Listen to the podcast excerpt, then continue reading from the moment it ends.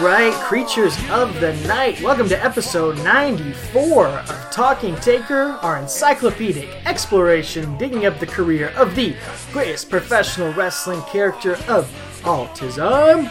My name is Alex Dorio, and I want to thank you for joining us for yet another round of Dead Man Talking.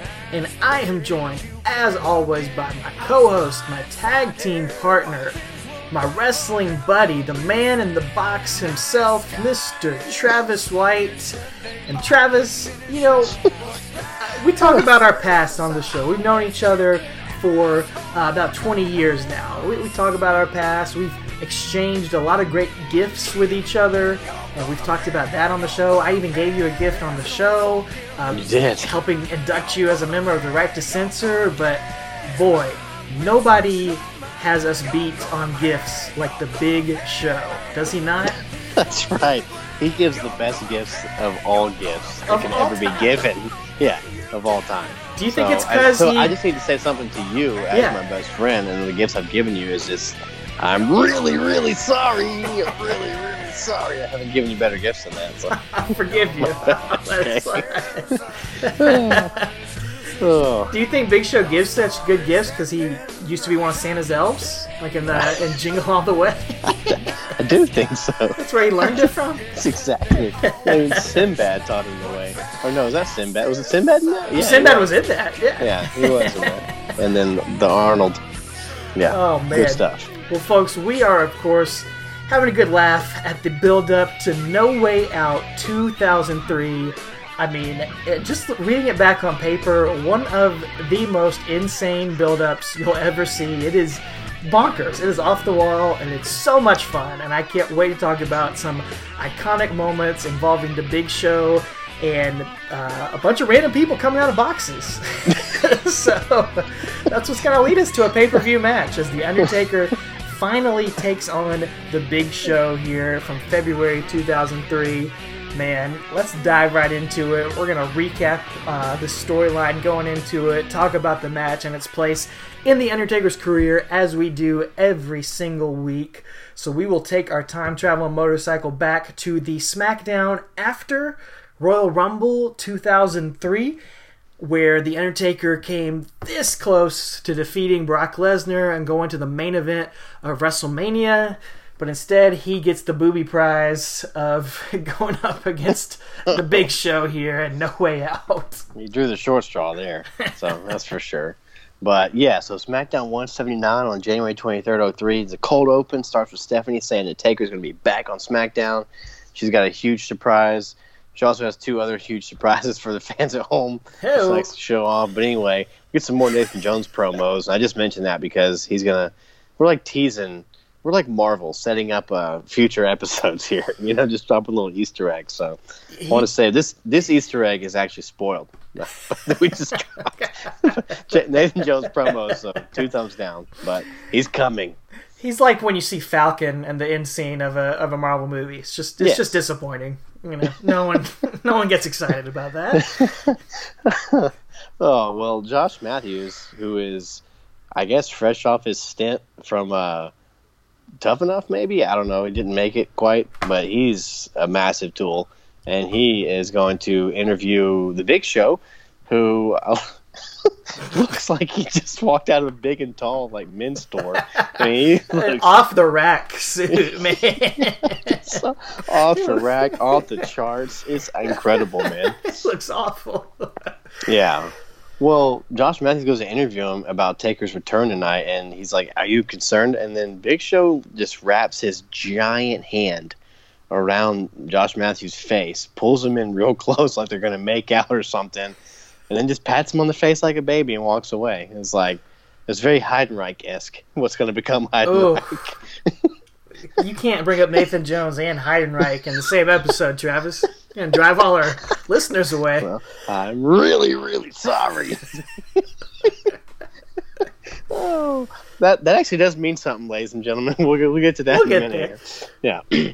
well, Taker is walking up to his bike backstage, and he's rocking a nice new uh, outfit. He's got a red Big Evil shirt on, Mhm. so he's changed the color scheme to red. You know, um, he's rides out to just a fantastic, fantastic ovation, and he's gets in the ring and he says uh, four of the best words from uh, that Aaron Lewis from Staind has ever said in his life. He says, it's been a while. exactly. That's it. That's it, man. He says it's been a while, and uh, the crowd's pumped, man. They're excited. And he says, you know, since he's been gone, there's been way too much talking, not enough butt kicking on SmackDown. I so, agree. Absolutely, yeah, without question. So he says all he's been thinking about the last three months uh, is that, and he says, you know, I got one thing on my mind tonight, and it's revenge. I'm here tonight with nothing but bad intentions. And, which that's just that's classic Taker stuff, man. Right there. So good. yeah, great stuff. And then he he rolls that beautiful bean footage of the Big Show's attack. They put him on the shelf for three months, and uh, then calls out Big Show to come get some, and says, you know, if you don't come out here, you're not going to walk out of this arena tonight. So just you know, kind of threatening Big Show. And then it is the Big Show. He comes out. the world's and, uh, largest vice principal, the Big Show. he looks so stupid. He does. He does. world's largest vice principal for sure. And he comes out on the stage and uh, in his gigantic suit, and he's threatening to, to beat him up again. You know, like that's what they do. And um, he uh, says that if he comes down there, he's like, you know, neither one of us is going to come back, or both of us aren't going to come back up that ramp. You know, mm. it's just going to be one of us. We're not going to both walk out. So um, he says though that he has a contingency plan. He says, "I'll come down that ramp," and he takes his jacket off, which again we know in wrestling, just bare chested nudity is ready for like fighting. You know, so, the more clothes come off, the more intense it's going to get. and these are men wrestling, not the Bra and Panty because yeah. they're all all littered throughout this build up. if you watch the rest of these shows. Uh, and it's always Dawn Marie and Tori every week. They anyway. had a best of seven Bra and Panty series. best of seven months, I think. The best seven months of my life.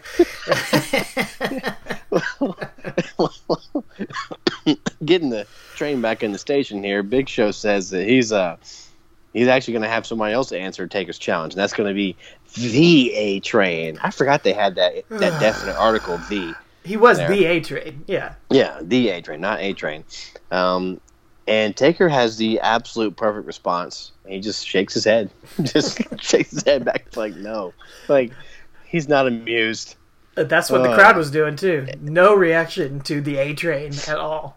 Right, but again, they're trying to push this dude. We mentioned it last week, you know, and they're trying to push him. And uh, it's just so tonight's going to be a battle of the uh, A train versus the emotional freight train. So that's right. Head on collision going here. so like that math problem of two trains head the same direction and whatever. I don't know. It's like uh, Unbreakable. Isn't that what happens in Unbreakable? Yes, yeah. it is just yeah, like I'm sure that. That's what they were inspired by. Probably so. Came out around this time. Probably so. Um, well, this match actually a Train gets a lot of offense. Again, they're trying to push him, and Taker's a company guy, and you know he must see something in him because he lets him get a lot of offense. And Taker does his signature spots, and doesn't seem like he's lost a step at all to me, man. He's oh, yeah. looking great, looking awesome. That time off has been really good for him. And uh, uh, in my opinion, take A Train gets way too much offense, but whatever. But he, and speaking of that, he kicks out of a choke slam, which is it's rare huge. back yeah. then. Yeah, it's a big deal. You know, big deal for that to happen and for Taker to let that happen. You know, and uh, Taker makes him tap though to the TCB uh, Dragon Sleeper. So hadn't seen that in a little bit. So it was good to see that come back. And again, making a big boy tap out was nice. So, and um, I did want to mention this that Stephanie's surprise later on was that the return of Hulk Hogan. So the reason I mentioned that, I know we're talking Taker, but you know, over on Raw, Steve Austin is coming back. So we've had about a what ten month, uh, maybe nine month run here without Austin, and uh, Hogan's been gone for a little while since you know last summer. So just kind of as we talk about the changing of the business, you know, those two big names, two of the biggest names of all time, and The Rock have been gone for a while. So they're all three going to come back into the picture here around WrestleMania time. WrestleMania so. season, yeah, the stars. Exactly. The exactly. beginning of that, really. We yeah. kind of talked about this is really the first time that's happening, or maybe last year a little bit, but the yeah. part timers starting to take over uh, around WrestleMania time, the biggest time of the year. Yep. Well, that rolls us into SmackDown episode 180 here on uh, January 30th, 2003. To continue the story with Undertaker and Big Show, uh, Massive Tool Josh Matthews is going to speak with Paul Heyman. And uh, Paul Heyman is uh, Is that like his interest name? Yeah. The massive tool. I mean- Josh Matthews. investigative journalist Michael Cole, Massive Tool Josh Matthews. Um, he's talking to Heyman. Heyman is continuing the questionable fashion choices by wearing a scarf here tonight. Uh, looks uh, a little bit like a tool himself, but whatever. He's Paul Heyman. He can pull it off. And uh, Matthews is asking if we will finally see Big Show answer Undertaker's challenge tonight. And Heyman reiterates that Big Show said last week if the two of them met, then one of them would not make it to the locker room. And he's implying that Big Show would be the one to take out Undertaker. Uh, and he's saying Undertaker is an animal. He doesn't really want a match. He wants revenge. So Big Show is going to have no part of it. And uh, when Undertaker arrives here tonight, he will be very disappointed because the Big Show has the night off. I was not disappointed in that.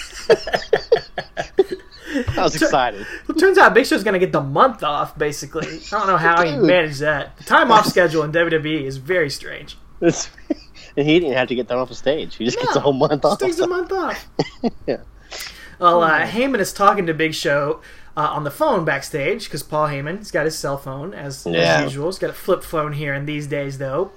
But he he's kind of freaking out because he saw the Undertaker arrive earlier tonight, and out of the corner of his eye, he notices a young man making his Talking Taker debut here. The very young, the Brian Kendrick. Just like Yes, we had sir. the A Train, we've got the Brian Kendrick here, fresh out of Shawn Michaels wrestling school. Man, Which Brian Kendrick? A Brian Kendrick?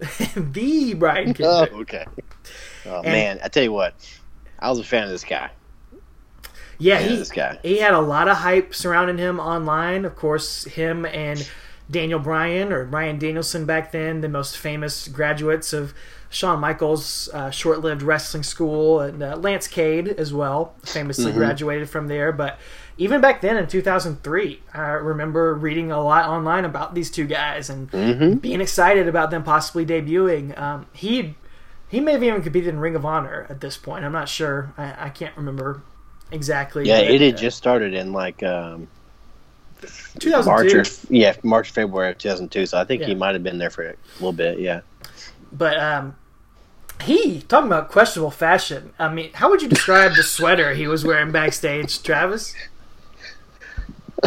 I, um, two thumbs up. It is like it's the most Cosby and like Danny Tanner like sweater of all time, but it's like 15 years later. But it's grunge, amazing. like I can Yeah, see but, like, like, grungy, Eddie Vedder yeah. wearing it in '93 also. Oh Like- yeah, it's it's is it like peach? It's got like a flower on it or something. Yeah. It's, it's fantastic, man. It's just yeah, you could definitely see like speaking of a man in the box, yeah, like Layne Staley rocking it when- from Alice in Chains concert, it's like wrapped around his waist or something. So Yeah. yeah, it was awesome. I loved all of it.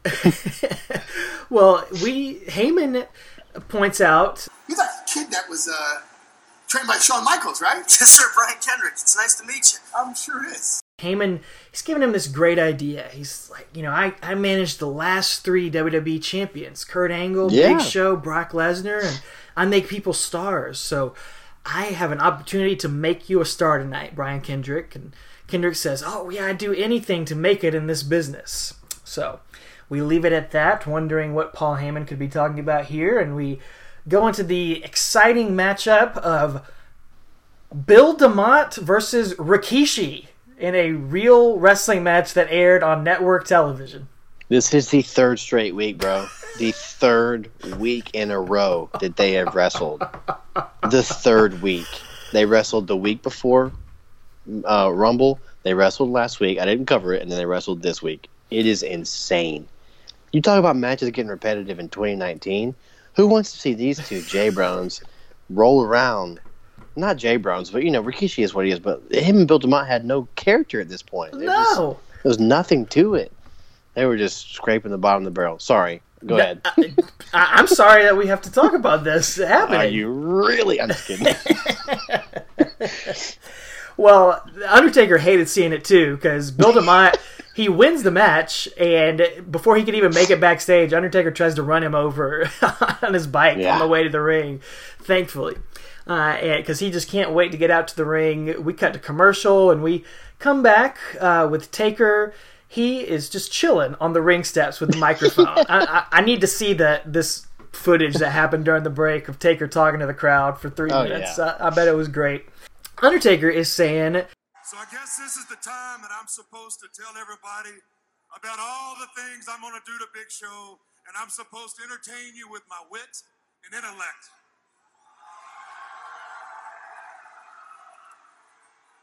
You see, the dead man's got a new philosophy since he's been back. And that is just shut up and fight. There you go. That's taken right. that message from last week and reduced it. I, I can't believe we never got a T-shirt with that on there. I say we could we could say a little less talk and a lot more action. That's what he was looking for. Wait, shut up and fight. So, yeah, how was there not like a big evil shut up and fight shirt? I mean, maybe we have to make one. I don't know. Ah, it could be. Be on the lookout, folks. teepublic.com. Search for Talking Taker. Support the show. Uh, anyway, so he was going to shut up and fight, and he wants the big show to be a man to come out here and fight. And uh, I did notice during this time there was like a million Undertaker signs in the crowd Yeah. on this night. He is super over right now. Oh yeah, Fans came to see him. absolutely. Well, you know, he wants to shut up and fight, but the big show, his music plays, and he's not going to come out and fight. Paul Heyman's going to come out and talk yet again. Uh, he reminds Taker that Big Show's not here tonight, but Big Show has sent Undertaker a very personal message. And here we see, making his debut in the arena, the Brian Kendrick coming out in a telegram delivery outfit from like the 50s. Like It's like a bellhop. a bellhop, yeah, that sort of outfit, riding a little pink children's bicycle with a bell on it to the ring that they went out and bought at Walmart that afternoon. Ah, you know Vince is cackling backstage. Oh my god. That's the funniest thing ever to him. Uh, Kendrick's got like a headset mic on, and he is. As soon as he gets in the ring, he's already regretting what he's about to have to do here. He's scared of Undertaker, but Taker is kind of bemused by this and says, "You know, just go ahead and deliver that message before you wet yourself here tonight." And well, Brian Kendrick, he's got a singing telegram to offer from the Big Show. And what did he say during that telegram, Travis? He said he's really, really sorry. He's really, really sorry. He'll never, ever do it again. See, I sound like the little Gaston's little buddy from Beauty and the Beast. LeFou.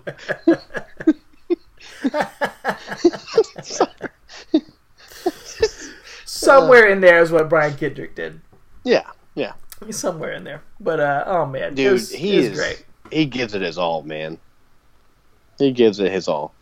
He is man. Brian Kendrick is awesome here. Like we can't put that over enough. He's he's playing the character perfectly. He goes all in on it, and we've seen a million extras on WWE television. You have to do stupid stuff like this, and Mhm. nine times out of the ten they're terrible. But Kendrick was great here. He, Mhm. did, he was not embarrassed or ashamed at all to go out there and do this. And Undertaker gives the greatest WTF stare ever to this kid. He sells it perfectly too. Oh yeah, it, I cannot put over Taker's subtle, like his subtlety here, and his what he's about to do next too. It's he's hilarious, just his subtlety. Yeah, this whole Taker is segment's great. one funny guy. Yeah, so Paul or Undertaker asks Heyman if this is supposed to be funny, and Paul is just incredulous, saying, "No, this is this is supposed to be an apology eh, from the Big Show." And Taker says, "Well, I've got a message for Big Show." When he finally comes face to face with the Undertaker, he truly will be sorry. And, and Paul Heyman is just aghast at that and and walks away. And unfortunately, Brian Kendrick did not get the message that he was supposed to walk away at that point because he starts holding out his hand for a tip from the Undertaker because he gave him a telegram. You know? Yeah, it's so funny. And Undertaker's like, okay, kid, I, I see you got a lot of guts, not a lot of brains, but a lot of guts, and I like somebody who's got guts. So Undertaker pulls out his wallet from out of his Yeah. out of his jeans and gives Brian Kendrick a fat stack of hundreds. Man, very generous Yeah. of him. Peels off a few hundreds and gives it to him, man. And he even asks for an encore from Kendrick, as Taz calls Undertaker a true sweetheart. but uh, before Kendrick can hit the big finish on his song again, Undertaker hits one of his biggest finishes ever and just soars Brian Kendrick up for a last ride. And then, like a true heel, he walks over and steals his money back from Brian Kendrick's pocket.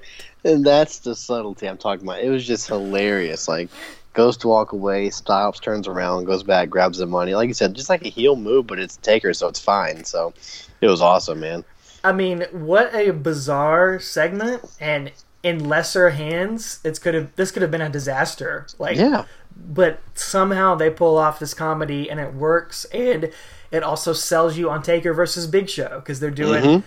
You know, we mentioned some Memphis build uh, with with the Undertaker and Brock stuff, but this is very much old school Mm-hmm. territorial build where they're gonna have some almost comedic segments, but it's all stalling before we can get to this match and not giving it to us, not giving it to us, not giving it to us week after week before we actually get it with Taker and Big Show. Somehow it makes you want to see that match. It does, more, man. Which you wouldn't necessarily want to see on paper. Yeah, exactly. And again, kudos to Kendrick for pulling this off, man. He, again, one of the top two standouts, trained by the greatest, you know, Shawn Michaels. And, uh, you know, when he he's like, I don't want to grow up and be a singing telegram operator, and Right. but like he does it He went so well, you know, and uh, he's still there today, kicking it, you know. One of the legends backstage. It's just so weird. Like he's a he's an old timer now, you know. But and uh, he's a really cool guy. If you ever listen to a podcast with him on or something, he's a he's a neat guy. I'd So- love to see him break out of the 205 Live bubble at least one more time. Just Mhm. do some more stuff on the main roster. He could Former contribute. heavyweight champion from Yeah. that championship scramble match. Remember that? we might touch him with him again. Actually, yeah. I think we will. Yeah. Yeah, I Yeah, think so- we will get to talk about him way into the future, which is cool. Yeah. Well, um, going to the future here, on SmackDown 181 on February 6th, uh, 03. So this is a, a day after your birthday here. We see this crane. What a present this episode is going to be. exactly. So you get a birthday present a day late from the big show, apparently. So we see this crane in this arena, and it's attached to this huge wooden box with a big red bow on it, and uh, it says "To Undertaker from Big Show." So, and he has excellent handwriting. I mean, it's like calligraphy. It's fantastic. and I taught that in Aiken, South Carolina schools. But anyway, um, the crane moves this box to the stage by the time the first match starts. So I don't understand why it's in the ring, then it goes to the stage, and then later on it comes back to the ring. But It's all about presentation. It is. It is. So later on, Heyman comes out uh, to the top of the ramp, and he stands next to this the big box here, and he's uh, he asks the monkeys that he hired to bring the gift to the ring to take uh, for Taker's gift. He says, you know, take it to the ring. So we go to commercial, come back, and we see uh, Taker's in the ring, and he's like looking at the box, eyeing it, checking it out. And Heyman says last week that Taker turned a deaf ear to the singing telegram, and uh, he says that uh, Big Show is all, not here again tonight. And the crowd actually pops for this. It's like, he's not here tonight. Crowd's like, yay! Poor Big Show. Yeah, poor guy, man. But you know, however, in lieu of that, he sent a, a gift for Taker. You know, not not a same telegram, an actual physical gift. So Heyman tells Taker um, to come out and, and find your most appropriate gift. So um, Taker rides out as Michael Cole puts over the special edition of WWE Magazine just came out with Taker featuring never before seen photos of him from high school. So I don't know how it's never been seen before. they just never developed. They just found like the, the film in like the dark room. Just developed it. developed. they got the exclusive. But uh, yeah, I tried to look some stuff up on this magazine. I when I saw the cover, I googled it. I remembered that magazine being out in the stores, and you know, I think we talked way, way back on an early episode about sitting in the grocery store magazine aisles Yeah. back in the day Yep. as kids. Our parents would just leave us there while they shopped. Oh, yeah. unattended, reading wrestling magazines. Uh, Yeah. That's a relic of a bygone era, but I remember that magazine. I couldn't find like scans of the magazine, so Mm. I I would venture to believe some of our creatures of the night out there probably have that magazine. So if any of you guys out there want to share some of those unseen pictures or interesting stuff from that magazine, we'd love to see it. Hit us up on social media at Talking Taker on Twitter, Facebook, or Instagram because I couldn't find anything on it, but would love to see it, folks. Oh, for sure. Yeah, I couldn't find anything either, but I got I got a feeling some of our listeners might have this. I know one in particular that might have it. okay. I think I think I think he might have one. We'll see if he he usually comes through for us. We'll see what happens. But anyway, um, so yeah, Taker comes out. He's eyeing the box and kicks the door. Then he opens the door and he cannot believe what he is seeing. As out from the box comes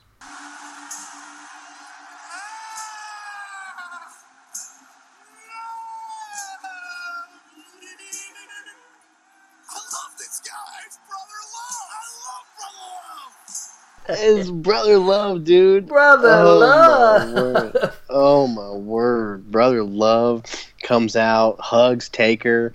And again, those of you who have been with us from the beginning, you know that this is the man that brought Taker to the dance here. He's Yeah. he was his original manager before Paul Bearer. so one, way episode one, Survivor Series 1990. Man, and a part of history that was kind of ignored by WWE Right. a lot of the time, but they, sure. you know, selectively reference it here. Right. And I mean, I think we last saw Brother Love. Well, he was at WrestleMania X7, but last really saw him like in 1996 doing Yeah. anything significant on uh, on TV. So this is a true blast from the past here. Oh yeah. You know, you know what Bruce Pritchard says about people coming out of boxes. You're over. or Jim Cornette Or actually Jim- yeah, says Jim that. Cornette. Pritchard says Jim Cornette says that. Come out of a box, you're over. so here's uh, brother Love getting over again. So he must be over. But yeah, he comes out because they're in Philadelphia, I believe. That's the, the whole thing here. brotherly love. Yeah. So brother Love says it's good to see Taker again. He's got a message of love and forgiveness. He says he should forgive the Big Show, and he says. Uh, do you remember who brought you here to the WWE? I love how he says that. He just enunciates. it. WWE. Yeah. From one icon to another, do you remember the lessons of love and forgiveness? So it's just great, man. And you know, Pritchard's having a blast doing it. You know, he Yeah. says he does, he says he doesn't like doing it, but he loves it. So, and um, but he, as he's asking these questions, he won't give Taker like a chance to answer. He, you know, and then finally Taker just grabs his hand, cuts him off, and he says, uh, "I think the question is." Do you remember this? And then Taker just goozles him and just chokes chokeslams Brother Love just to a huge pop from the crowd. He, uh, he doesn't quite get up as much as Brian Kendrick did. No, no, no, no. He just not. He's he's overweight. we'll just call it like we see. Pritchard will tell you that himself. You know. So, um. Anyway, and then that's not enough though, because then Oh, no. Taker's going to have to do the old throat slash taunt and a tombstone. And this, this might be one of my favorite tombstones I've ever we've seen here, like Taker, because he gets him up and then he just does the double thumbs down, like this guy sucks. He just tombstones. It's just amazing. That little added nuance of the two thumbs down was just phenomenal. Because you can see it go through his mind, like right before he does it. It's just like, oh, I'll do it. Just double thumbs down. And then Tombstone in the, the uh, in the city of brotherly love, old brother love there. So just great stuff, man. And um, I really love this. I love that it's been three weeks since the pay per view, and Big Show and Taker haven't touched. But they're still continuing the story, you know? Good stuff, man. And Big Show hasn't even been on TV for two weeks. Yeah, Even better. I'm just kidding. I'm Man. giving Big Show a hard time. I'm just kidding. We are. Yeah. Dude, I I hated Brother Love as a kid. Like, could not stand him. Which I realized as an adult, that's exactly how I was supposed to feel. But Yeah. oh my god, whenever Brother Love segment would come up on a Coliseum video, I just groan and hate it so much.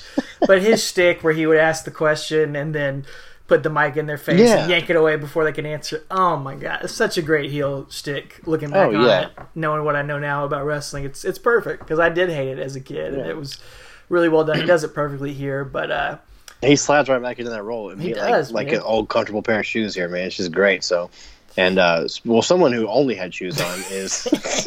go ahead and tell us what our boy Brian Kendrick was Well- doing the rest of this night. Well, after that momentous debut with The Undertaker, he's going to steal a page out of our, our boy Mideon's book and try to make an impact Not a good book. the book of Midian uh, by streaking, by picking up that gimmick. And he's uh, actually inspired by Sean O'Haire doing that Devil's Advocate gimmick that he did short lived. That I Love think, oh man, we all loved it back then. We loved the potential of that gimmick, and it just never clicked into anything besides really cool vignettes. Um, kind of scares me a little bit about Firefly Funhouse. Like, I hope those are more than just really cool. Yeah. vignettes, but. I would say Bray Dude. Wyatt's a bit more talented than Sean O'Haire, even though we were Kid- big fans of his at WCW. Yeah, he's from Hilton Head, South Carolina, man. I love that dude. I remember that I got a Dose magazine with him as a bunch of guys from Power Plant, and they were in it. And I'm at Hilton Head on vacation reading this article, and then boom, he debuts on TV, and that's what Martin was. I was so excited, man. Wow. I was a huge fan right then and there. So, yeah, can you imagine that dude was around it? I mean, obviously he's passed away, but like, Yeah. imagine if he was on the roster today. Like, he would be a stud 'cause he can actually go, and he's a big guy, you know? Like, He was Um, ahead of his time, you know, He was, the, man. the Seanton bomb, and yeah, you know, ah, he's just a guy. I'm sure WWE would say, "Oh, he just couldn't cut it," but I always got the impression they just didn't know what to do with him. Like, I, I feel like he was talented. exactly. He he did his best with stuff, but they, uh, you know, he Yeah. had he had the WCW stink on him a little bit. Like if Yeah, he had come exactly. up in OVW, I think he could have been like a oh, yeah. like a Batista type guy. Yep. But he had Same that, Mike, Mike. He and Mike Awesome very similar in that. Like both both big guys that can fly around and do stuff. And but yeah, I think you're right. If they both come up in OVW, they'd have been stars. Yeah. But That's a shame. Well, uh, let's take it to SmackDown 182 on February 13th, 2003. So we're right before Valentine's Day. So we're gonna get uh, you know a nice another wonderful gift from the Big Show, another big present from him, and another giant box is up on the stage here, uh, and you know perfectly written out to Undertaker from Big Show on there. Later on in the night, after Torrie Wilson gets invited by the Girls Gone Wild guy to come to their spring break pay per view, uh, we see the next Oh, big gift lifted on into the ring. Are we covering that show next week, Travis? yeah, yeah, it's a bonus show. That's on our Patreon, yeah, a private we'll Patreon. We'll cover that.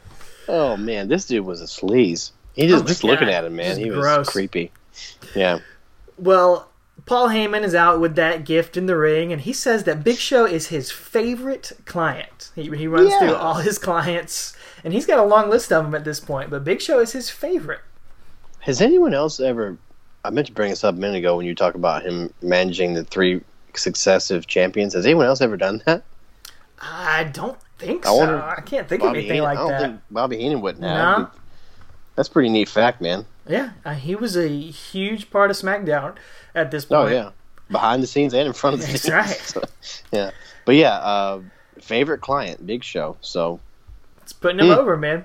yeah, He uh, runs down how Undertaker rejected a singing telegram and a man of the cloth, but tonight is going to be different. only Heyman could get it over like that. Oh. And tonight's gift from Big Show, it requires a little bit of culture. Hint, hint, wink, wink. So Undertaker's music hits, and Paul gets that signature sinister smile on his face. And Paul's like excited. He's even doing Undertaker's fist bump to the chest and saluting Undertaker as he comes out, playing these mind games with him. But just like last week, Heyman leaves before the Undertaker can hit the ring uh, and goes to stand up at the top of the aisle.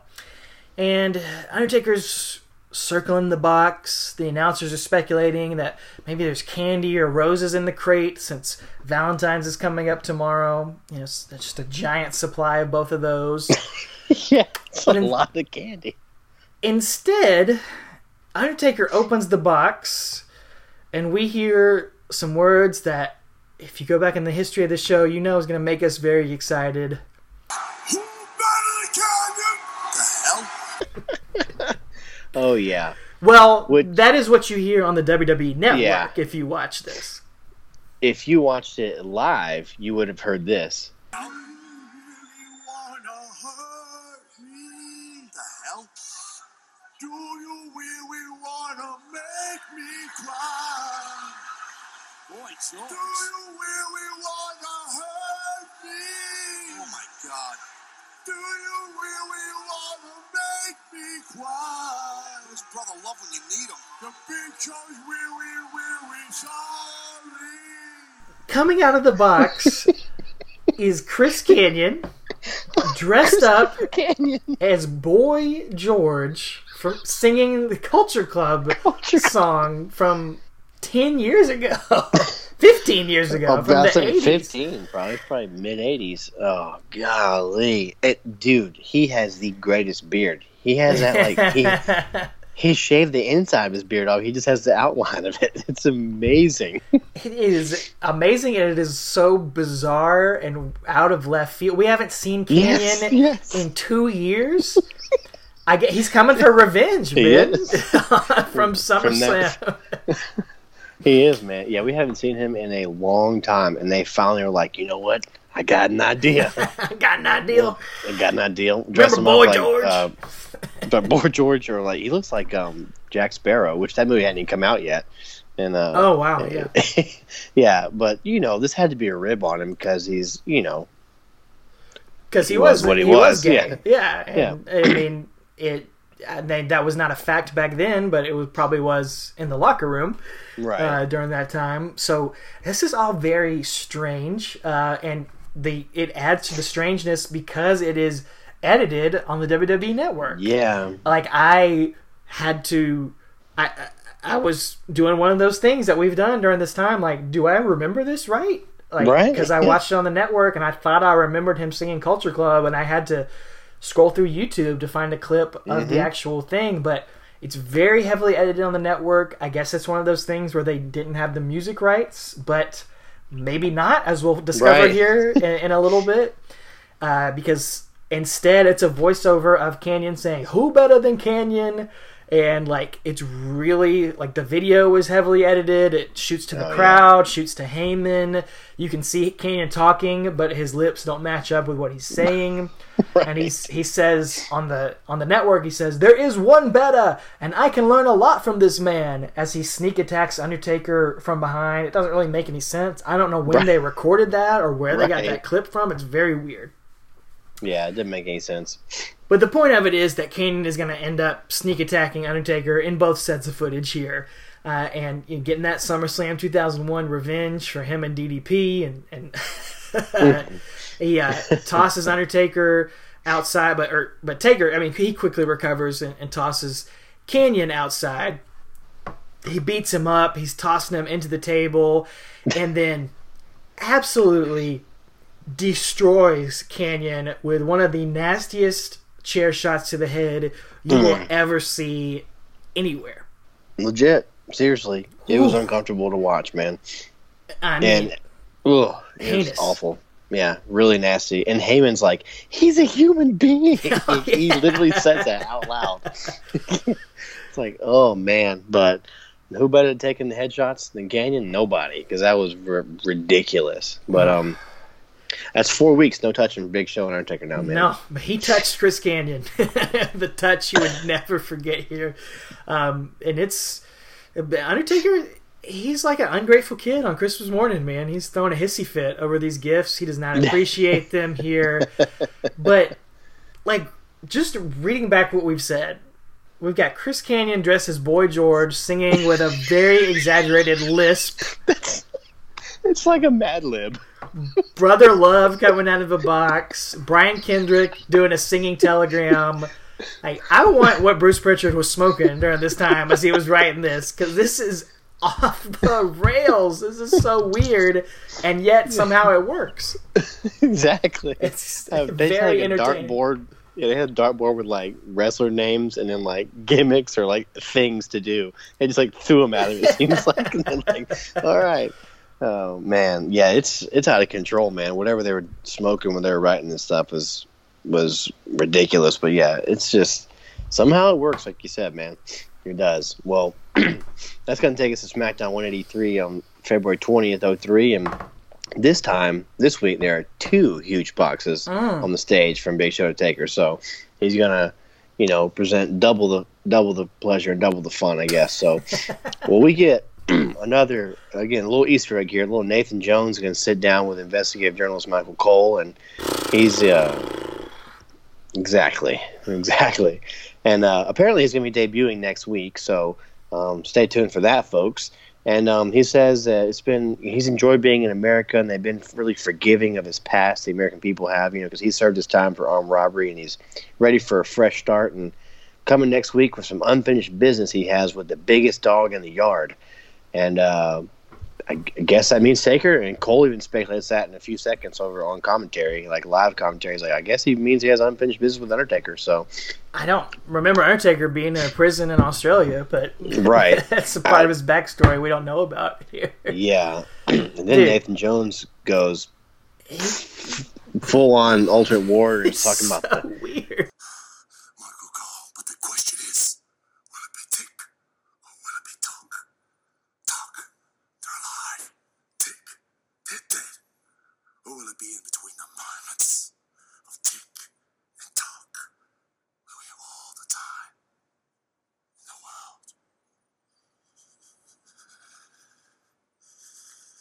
I, I, I can't I can't repeat it. I don't even know what he's saying, man.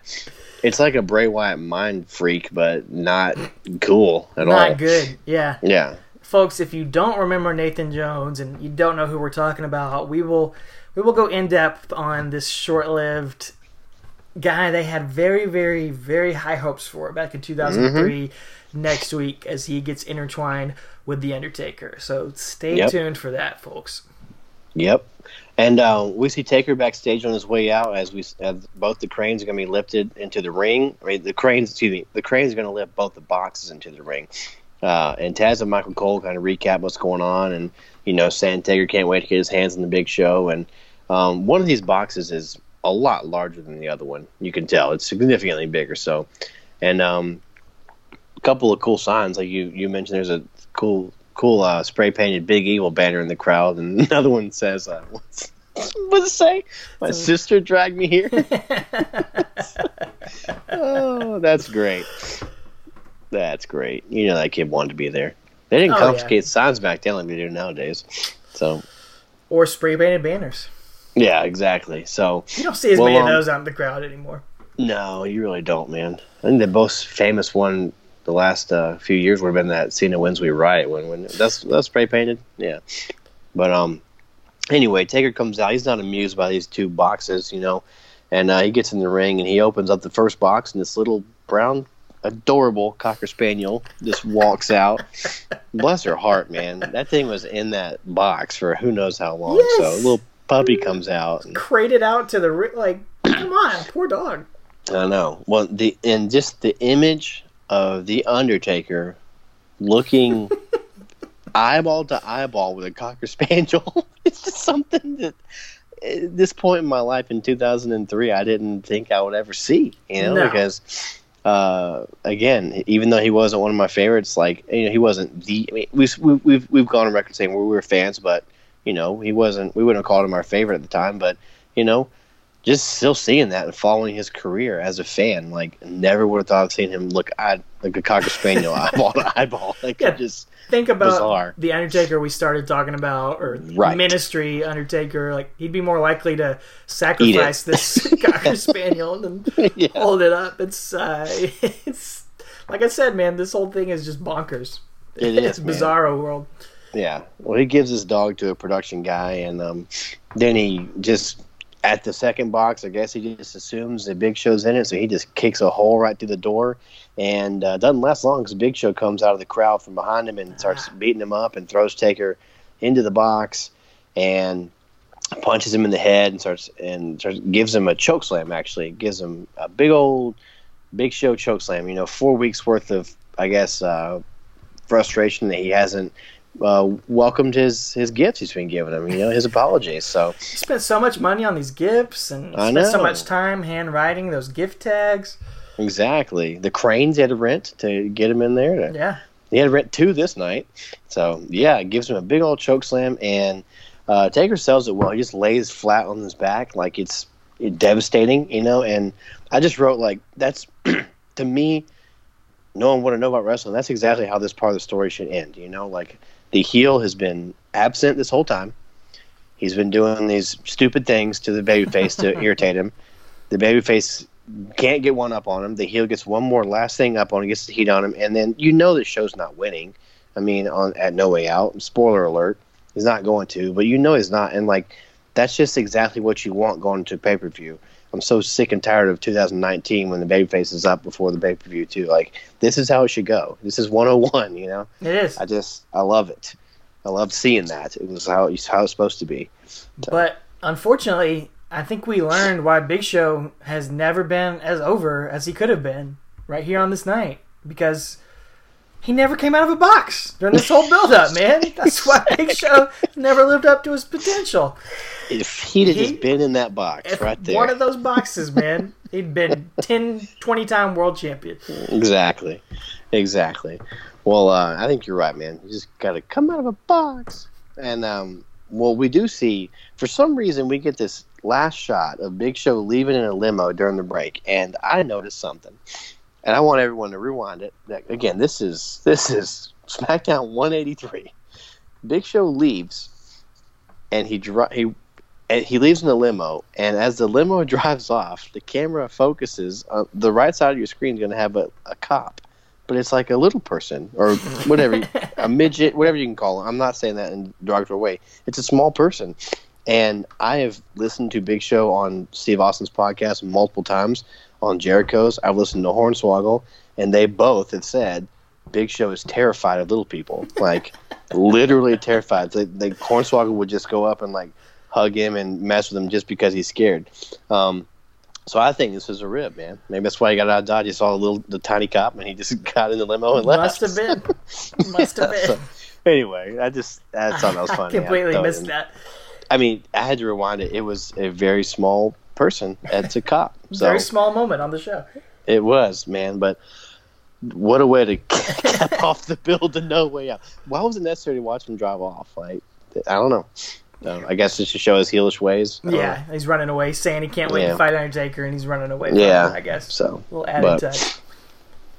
Well, he's going to ride all the way to Montreal, Quebec, Canada, February 23rd, 2003. A long limo ride over there uh, for No Way Out 2003. And uh, I think both of us had this one on DVD Mm-hmm. back in the day. And honestly, I have no idea why. I was thinking back, man. I was like, this is not a particularly strong card at all. Um, I maybe I really wanted to see Austin's comeback. Uh, maybe it was this great Evanescence theme song that the pay per view had. Uh, you had that CD, didn't you? Bring me a lot. Yeah, dude. Wore a CD out, man. It's a Yeah. good album. Um, who knows, dude? I don't know why I was excited to see this pay per view. Just looking back at the card, I was like, what? What? Yeah. There's not like a standout match on here. Well, I think it was because Austin returned, and then it's Rock Hogan too, man. And just Rock was so freaking entertaining at this point too, you know. And I tell you, I tell you another reason why. This is 2003, and the spines of the DVDs made that like it said 2003 once you got all of them together, and it had it, it like and like you know it was a picture. Yeah. Kinda. So each each month was a different puzzle piece basically. So that's probably why we had them. And I just posted on Facebook this past you know, earlier this week that I actually apparently had two copies because I had two wrapped in cellophane in my garage. So I found brand spanking new ones. So anyway, Did you get all a 2003 shows? No, I No, didn't. I didn't either. No. I know. I was disappointed in both of us. We should have done that. Because you could send in like the UPCs and get a free box them Yeah. I think. Oh, yeah. That's what happened. But yeah.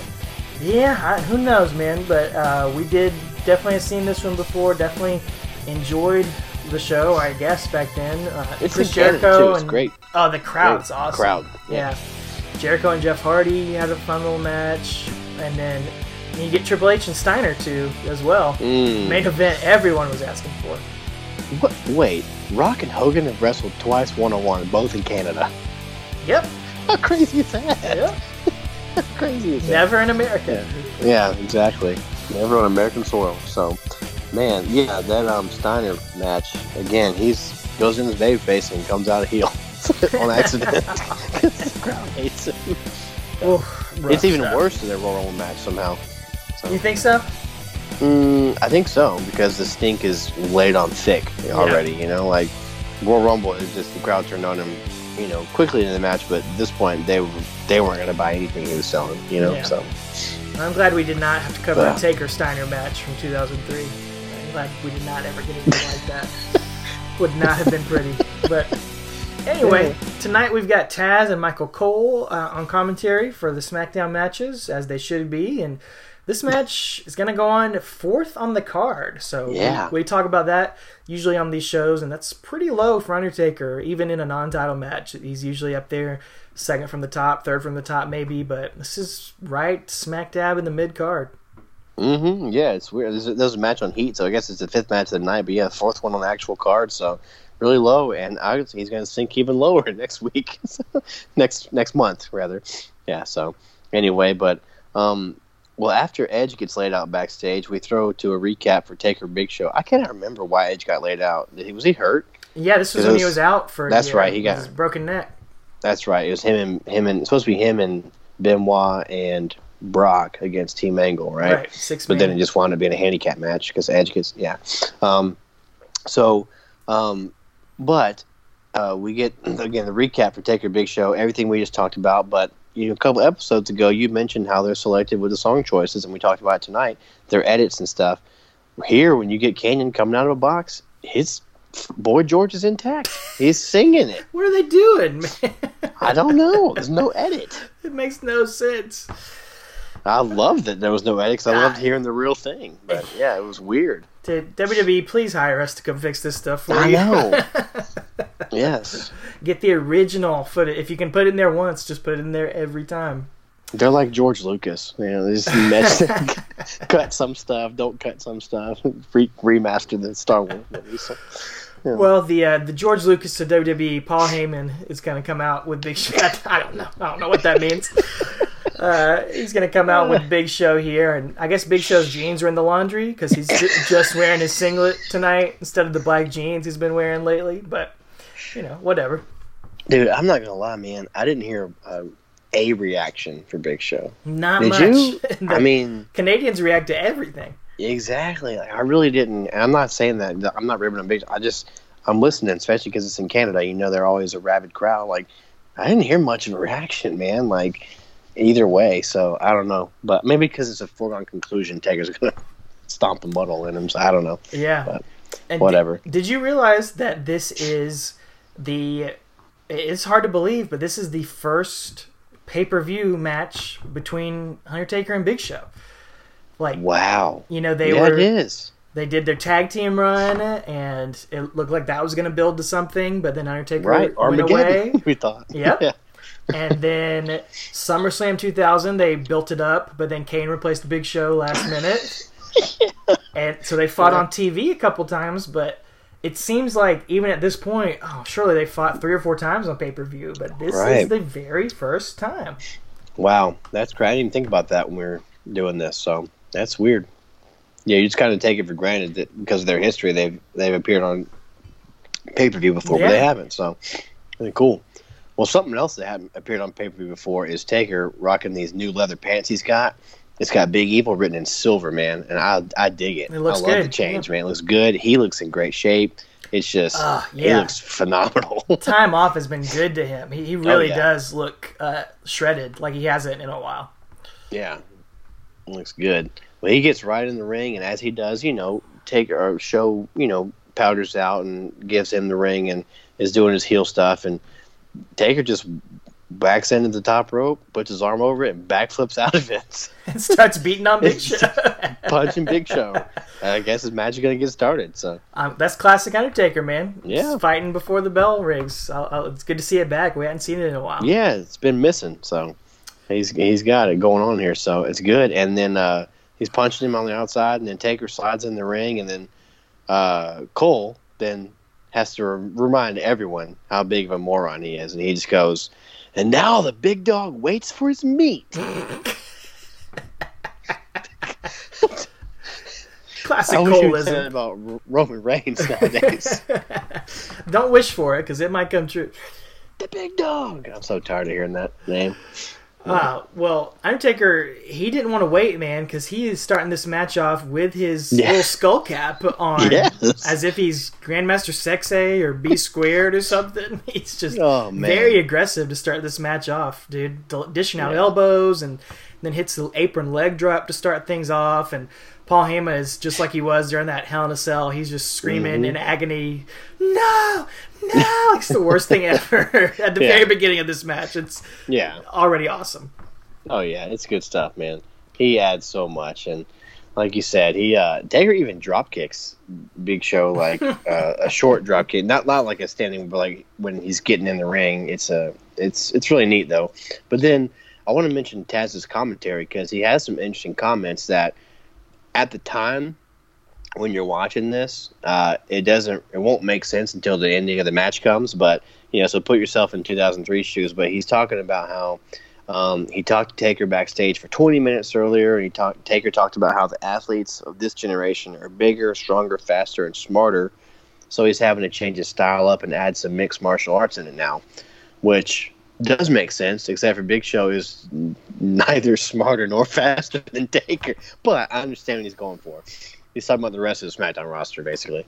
Um, but again, it'll make sense in hindsight once we get to the finish of this match here. But I just I just wanted to note that because, like I said, uh, this to finish this match is strange for the time, but it's it's really cool in hindsight. So And it's awesome to hear the commentators building up the story of what we're going to see in the match before Exactly. even t- they're they're setting the scene for you. If Yeah. you, if you're paying attention, if you're listening, exactly, which you just it just doesn't happen anymore. They're too busy trying to get out. They're too busy making jokes and arguing with each other and, and trying Yeah. to get each other like. I mean, I think Corey Graves and Renee Young are great, but too often and Byron Saxton or whatever, they're just bickering with each other and, and trying Yeah. Mm-hmm. to pop each other instead of actually talking about the match. yep, exactly. Well, uh, Undertaker's gonna go back to the well, some classic stuff again, as he's gonna go grab a chair and do some classic referee intimidation on, on Brian Hebner. And Hebner just takes a bump and goes outside. and while he's not He looking, gets out dodge, man. while he's not looking, Big Show's gonna pop up and punch that chair right into Undertaker. yeah, punches it right into his face, and then Big Show's on the offensive now, and Taker is going to get the upper hand for a second, and then Show's going to miss a splash in the corner, and Taker tries a body slam, but Big Show just because a big guy, just falls on him for a two count. And the story they're trying to tell is that Taker's bad back. You know, since that injury in October, I guess three months off wasn't enough to heal his back. But you know, um, that's the thing. Taker picked him up a body slam, but Big Show was too much for his back, so he fell on him. And it's amazing that they're trying to tell psychology in an Undertaker Big Show match.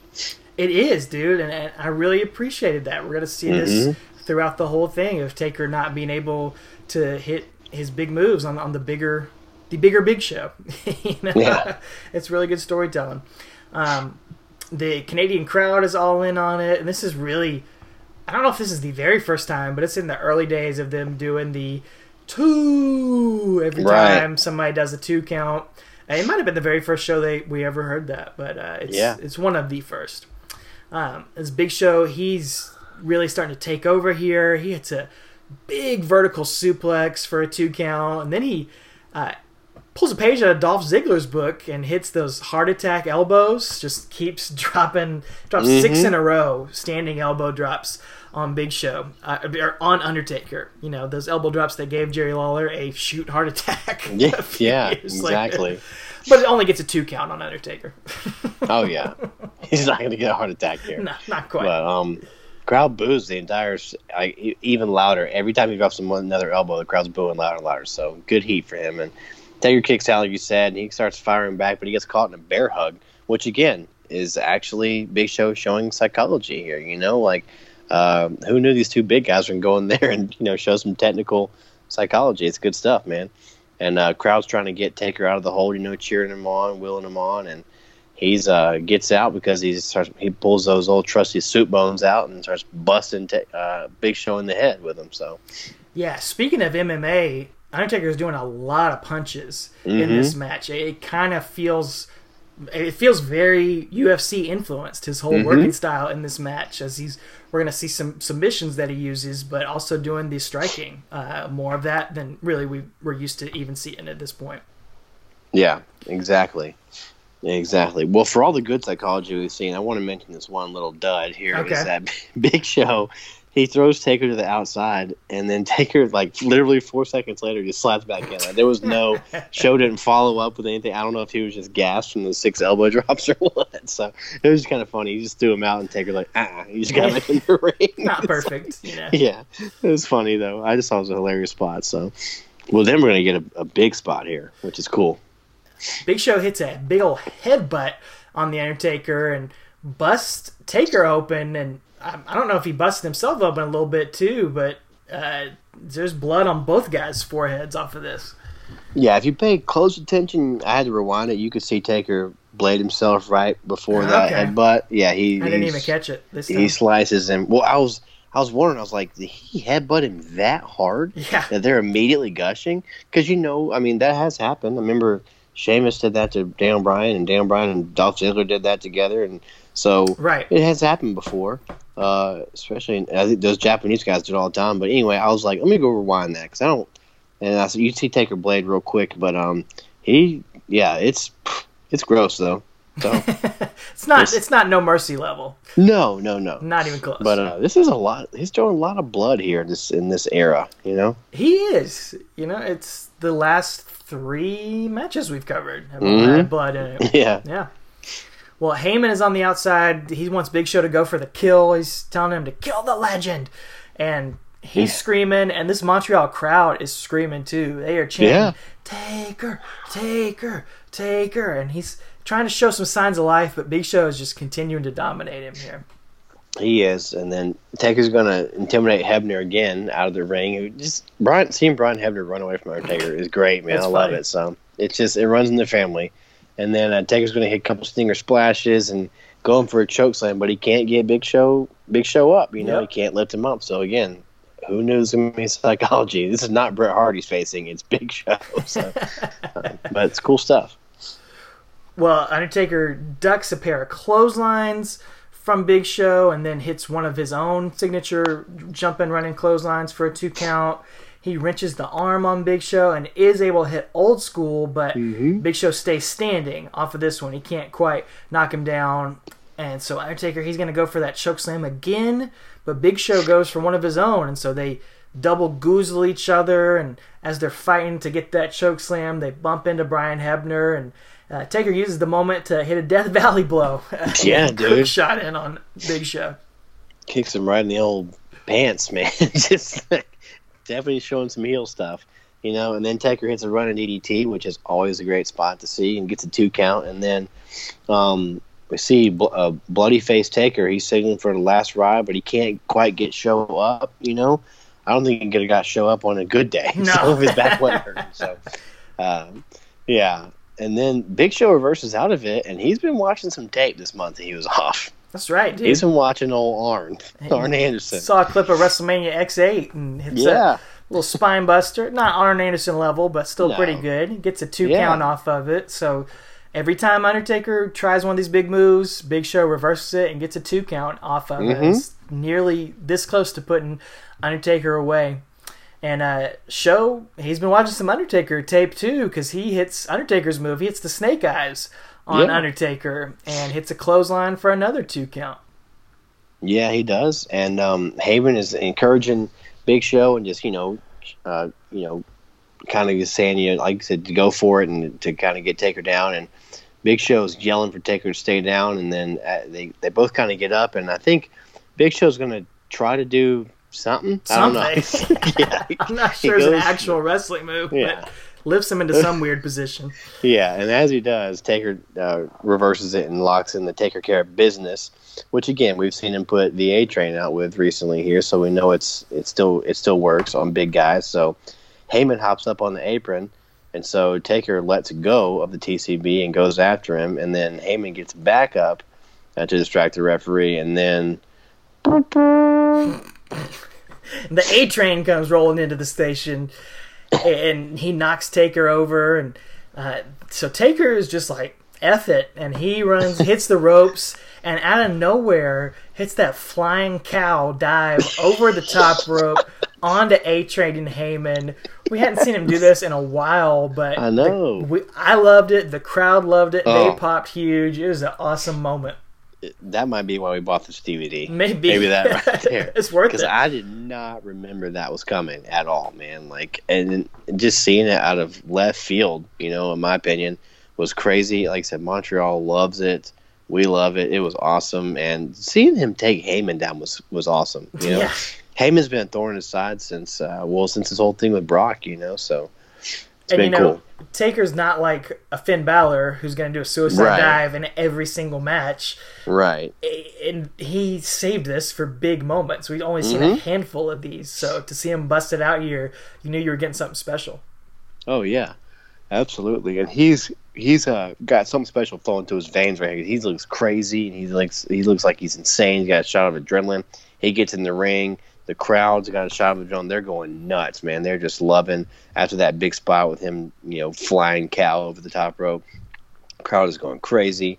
Uh, they're cheering him on, and then Big Show is going to hit a choke slam, and uh, he's going to go for a pin, but that's going to get reversed here to something that we will come to know very familiar, well, we'll come to be very familiar with. But at this point, it was out of left field.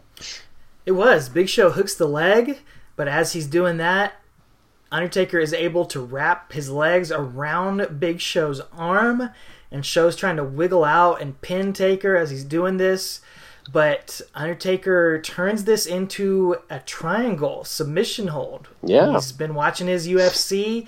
He locks this in, and Big Show passes out from the pain, and the, Brian Hebner calls for the bell. There's no tap out or anything. Mm-mm. He just sees Big Show going out, and in very UFC style, he calls for the bell, and Undertaker gets the win via submission with this triangle submission hold. And this is really the first time we've ever seen him do this move, and eventually it would go on. Uh, sort of a version of that would go on to be known as his Hell's Gate submission that he would Right. use uh, for many years after this.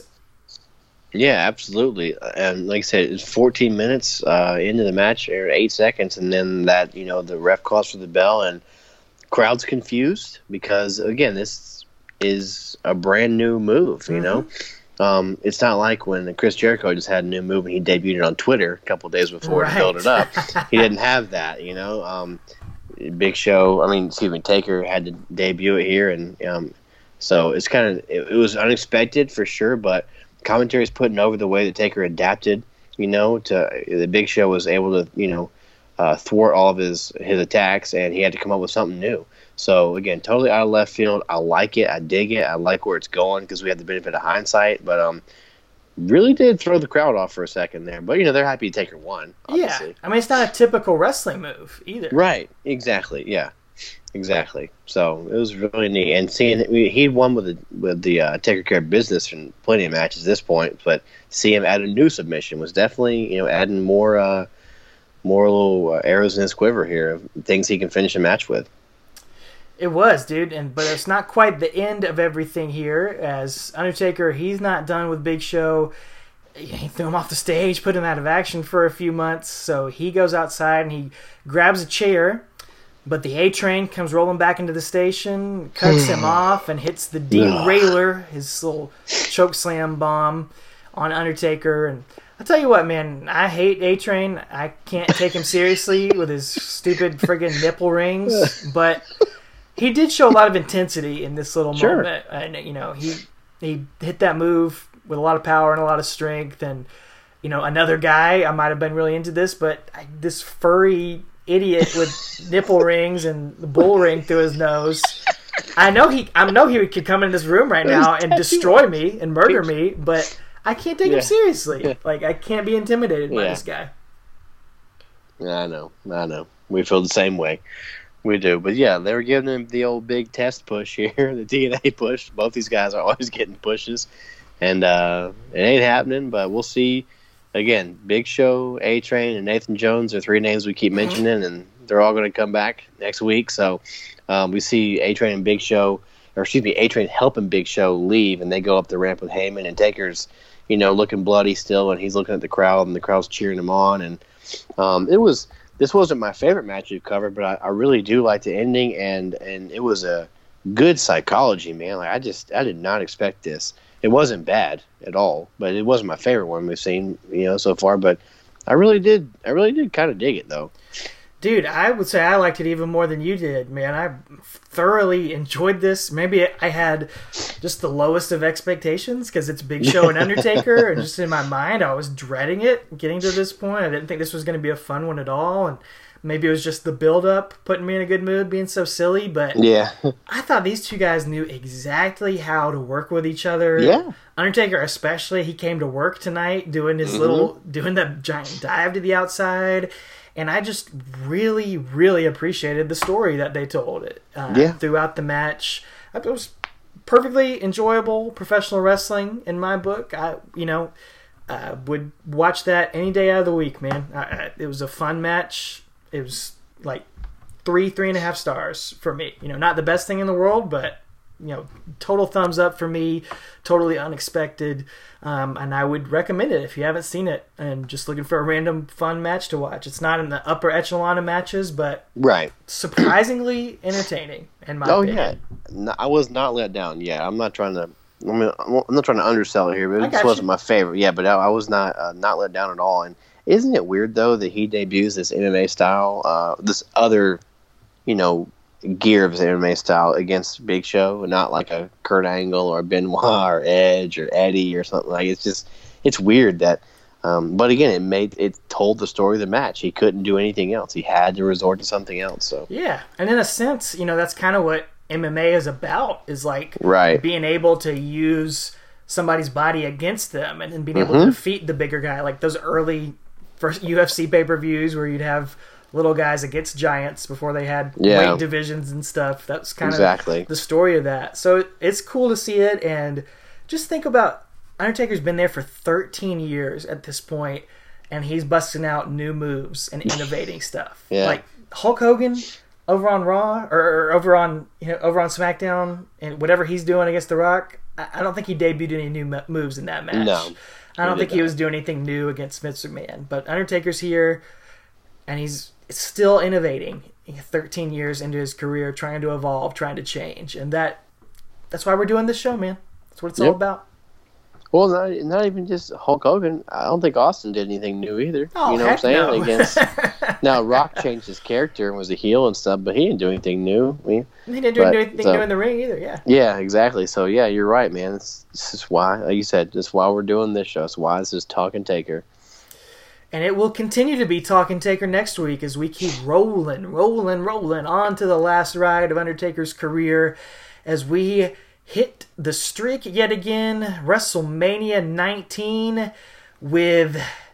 It, well, it's certainly a match that happened in that streak. Let's just say hmm. that. It is a match between The Undertaker and a handicap match. Maybe his biggest challenge yet against the A Train and the Big Show at WrestleMania 19. Yes, folks, we're going to cover that. Arguably the worst match, least exciting match in The Undertaker's streak. I don't know. We'll analyze it. We'll look back at it. We'll tell you how we got to this Aside from the weird Gonzalez story. match. I don't, I don't know. It, it's certainly the uh, the lowest on the card I think we'll ever see Undertaker here, Mm, yeah. and it's uh, it's.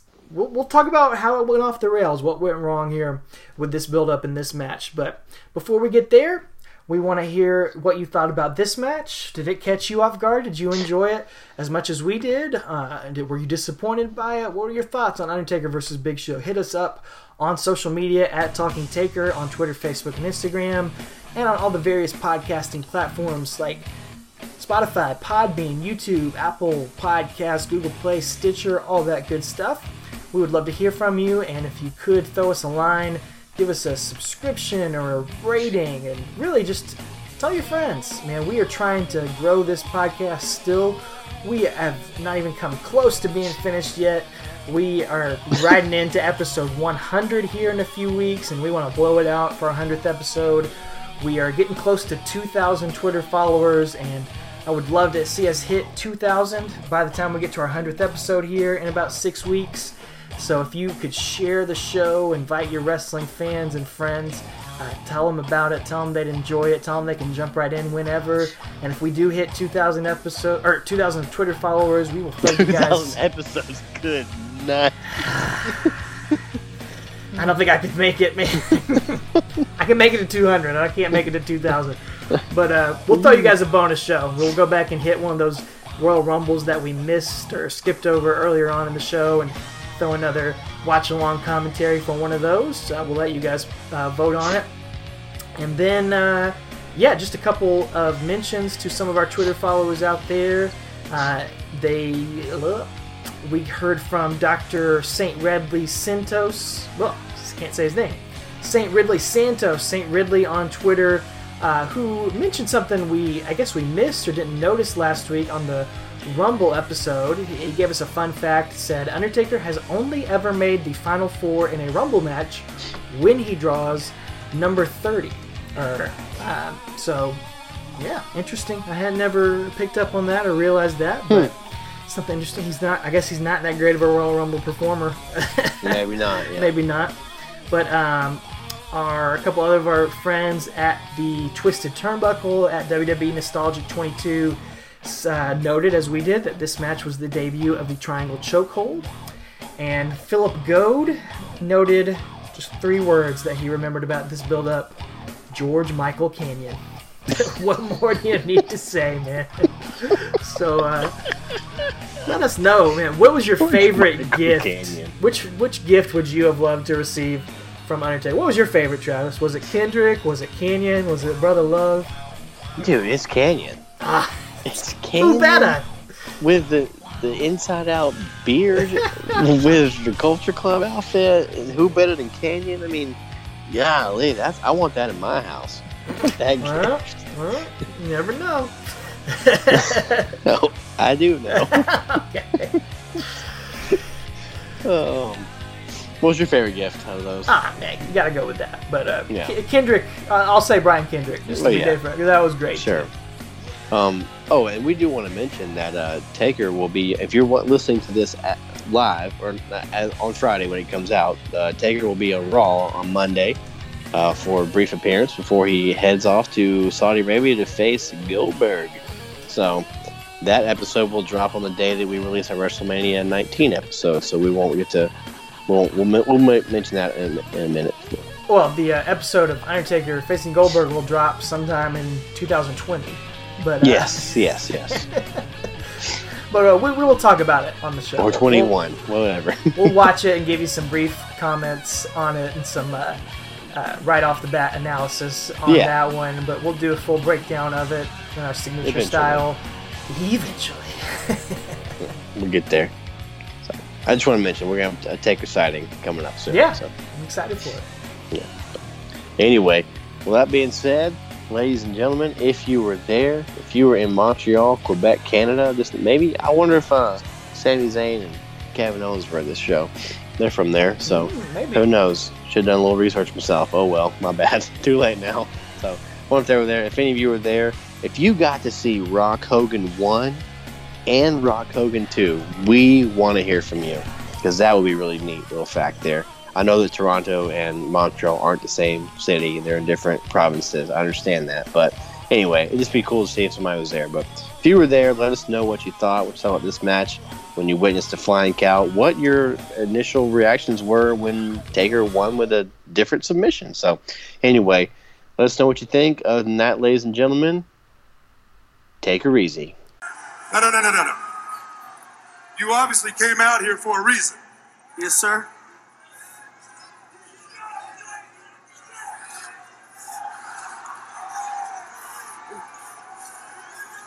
Before you wet yourself, you might better give me that reason. Well, well, sir, I have a a singing telegram from the Big Show.